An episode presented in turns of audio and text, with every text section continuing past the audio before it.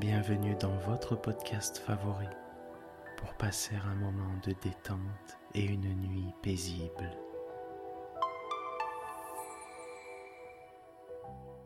Installez-vous confortablement et profitez chaque soir de votre moment de relaxation avec le podcast Dormir sans souci.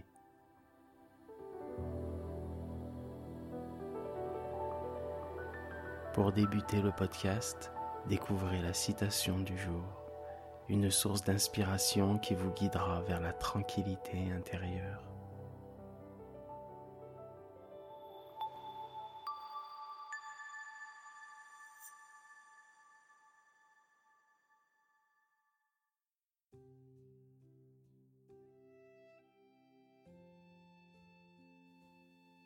Notre citation du jour nous a été envoyée par notre abonné Maria de Toulouse.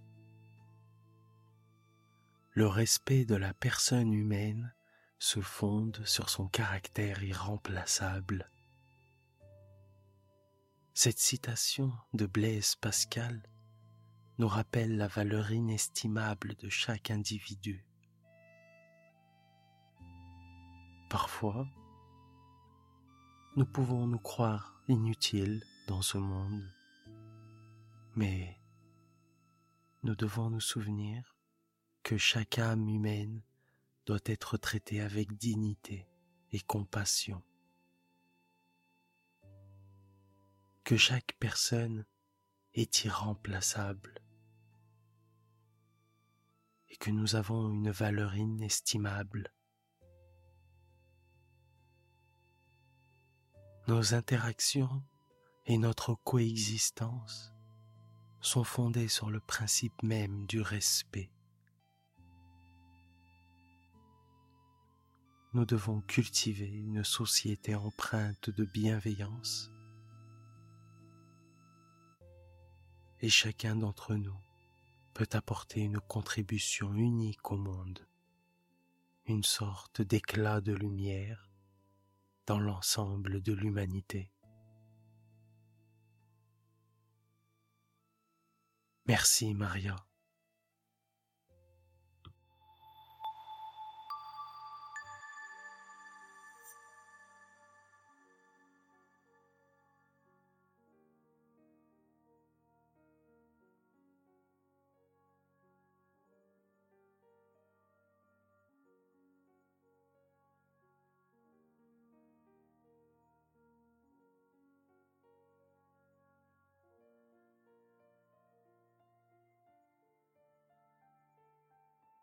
Après le mariage de ses deux premières filles, le comte de Fontaine fut attaqué de la maladie dont il devait périr.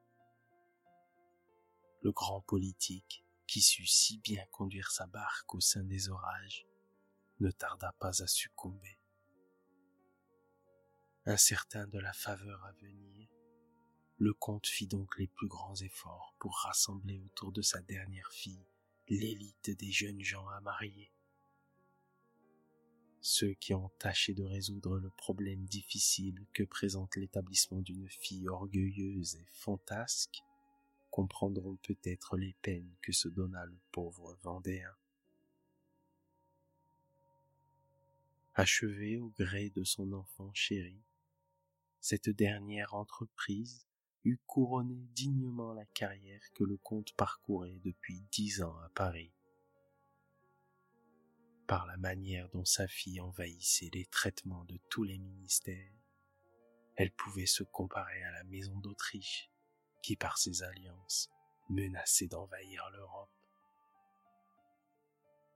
Aussi, le vieux Vendéen ne se rebutait-il pas dans ses présentations de prétendus tant il avait à cœur le bonheur de sa fille. Mais rien, rien n'était plus plaisant que la façon dont l'impertinente créature prononçait ses arrêts et jugeait le mérite de ses adorateurs. On eût dit que semblable à l'une de ces princesses des mille et un jours, Émilie fut assez riche, assez belle, pour avoir le droit de choisir parmi tous les princes du monde. Ses objections étaient plus bouffonnes les unes que les autres. L'un avait les jambes trop grosses ou les genoux cagneux. L'autre était myope. Celui-ci s'appelait Durand, celui-là boité. Presque tous lui semblaient trop gras, plus vive, plus charmante, plus gaie que jamais après avoir rejeté deux ou trois prétendus. Elle s'élançait dans les fêtes de l'hiver et courait au bal où ses yeux perçants examinaient les célébrités du jour, où elle se plaisait à exciter les demandes qu'elle rejetait toujours.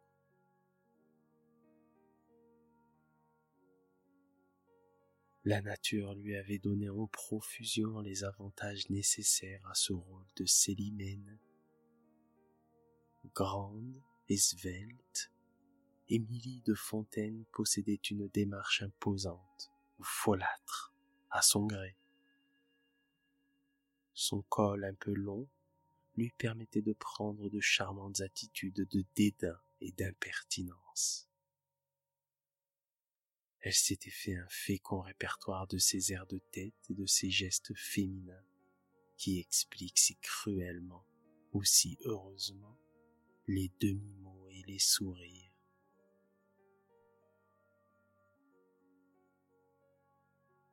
De beaux cheveux noirs, des sourcils très fournis et fortement arqués prêtaient à sa physionomie une expression de fierté la coquetterie autant que son miroir lui apprirent à rendre terrible ou à tempérer par la fixité ou par la douceur de son regard, par l'immobilité ou par les légères inflexions de ses lèvres, par la froideur ou la grâce de son sourire.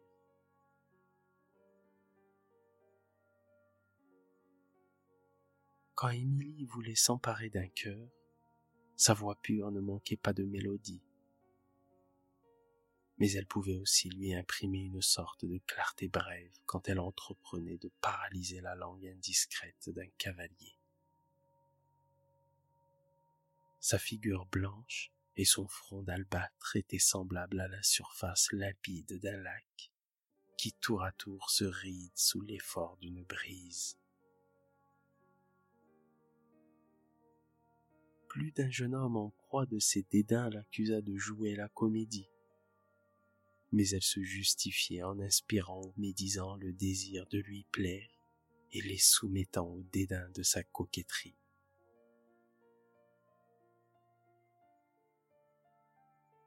Parmi les jeunes filles à la mode, nul mieux qu'elle ne savait prendre un air de hauteur en recevant le salut d'un homme de talent ou déployer cette politesse insultante qui fait de nos égaux des inférieurs et déverser son impertinence sur tous ceux qui essayent de marcher au pair avec elle. Elle semblait, partout où elle se trouvait, recevoir plutôt des hommages que des compliments. Et même chez une princesse, sa tournure et ses airs eussent converti le fauteuil sur lequel se serait assise en un trône impérial.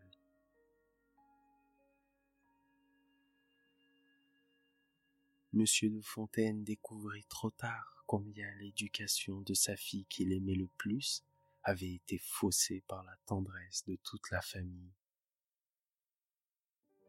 L'admiration que le monde témoigne d'abord à une jeune personne mais de laquelle il ne tarde pas à se venger, avait encore exalté l'orgueil d'Émilie et accru sa confiance en elle. Une complaisance générale avait développé chez elle l'égoïsme naturel aux enfants gâtés, qui, semblables à des rois, s'amusent de tout ce qui les approche. En ce moment, la grâce de la jeunesse et le charme des talents cachaient à tous les yeux ses défauts, d'autant plus odieux chez une femme qu'elle ne peut plaire que par le dévouement et par l'abnégation. Mais rien, rien n'échappe à l'œil d'un bon père. Monsieur de Fontaine essaya souvent d'expliquer à sa fille les principales pages du livre énigmatique de la vie. Vaine entreprise. Il eut trop souvent à gémir sur l'indocilité capricieuse et sur la sagesse ironique de sa fille pour persévérer dans une tâche aussi difficile que celle de corriger un si pernicieux naturel. il se contenta de donner de temps en temps des conseils pleins de douceur et de bonté. Mais il avait la douleur de voir ses plus tendres paroles glissant sur le cœur de sa fille comme s'il eût été de marbre. Les yeux d'un père se dessillent si tard qu'il fallut au vieux Vendéen plus d'une épreuve pour s'apercevoir de l'air de condescendance avec laquelle sa fille lui accordait de rares caresses. Elle ressemblait à ces jeunes enfants qui paraissent dire à leur mère Dépêche-toi de m'embrasser pour que j'aille jouer. Enfin, Émilie daignait avoir de la tendresse pour ses parents. Mais souvent, par des caprices soudains qui semblaient inexplicables, elle s'isolait et ne se montrait plus que rarement. Elle se plaignait d'avoir à partager avec trop de monde le cœur de son père et de sa mère. Elle devenait jalouse de tout, même de ses frères et de ses sœurs.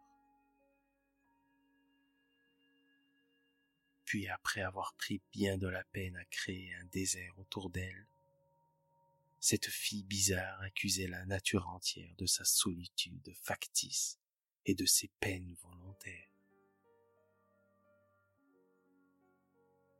Armée de son expérience de vingt ans, elle condamnait le sort parce que ne sachant pas que le premier principe du bonheur est en nous, elle demandait aux choses de la vie de le lui donner.